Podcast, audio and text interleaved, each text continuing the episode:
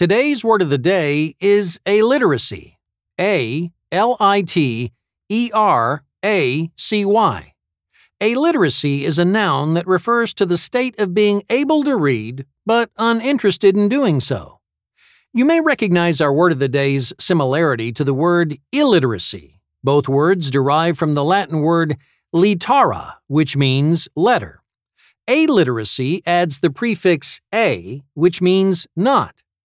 An aliterate person is not unable to read, but someone who chooses not to. There's a concern in the book industry that reading is something younger people don't do anymore. The data isn't yet clear on how justified this concern is, but it does seem that for many, aliteracy had taken a big toll on their habits.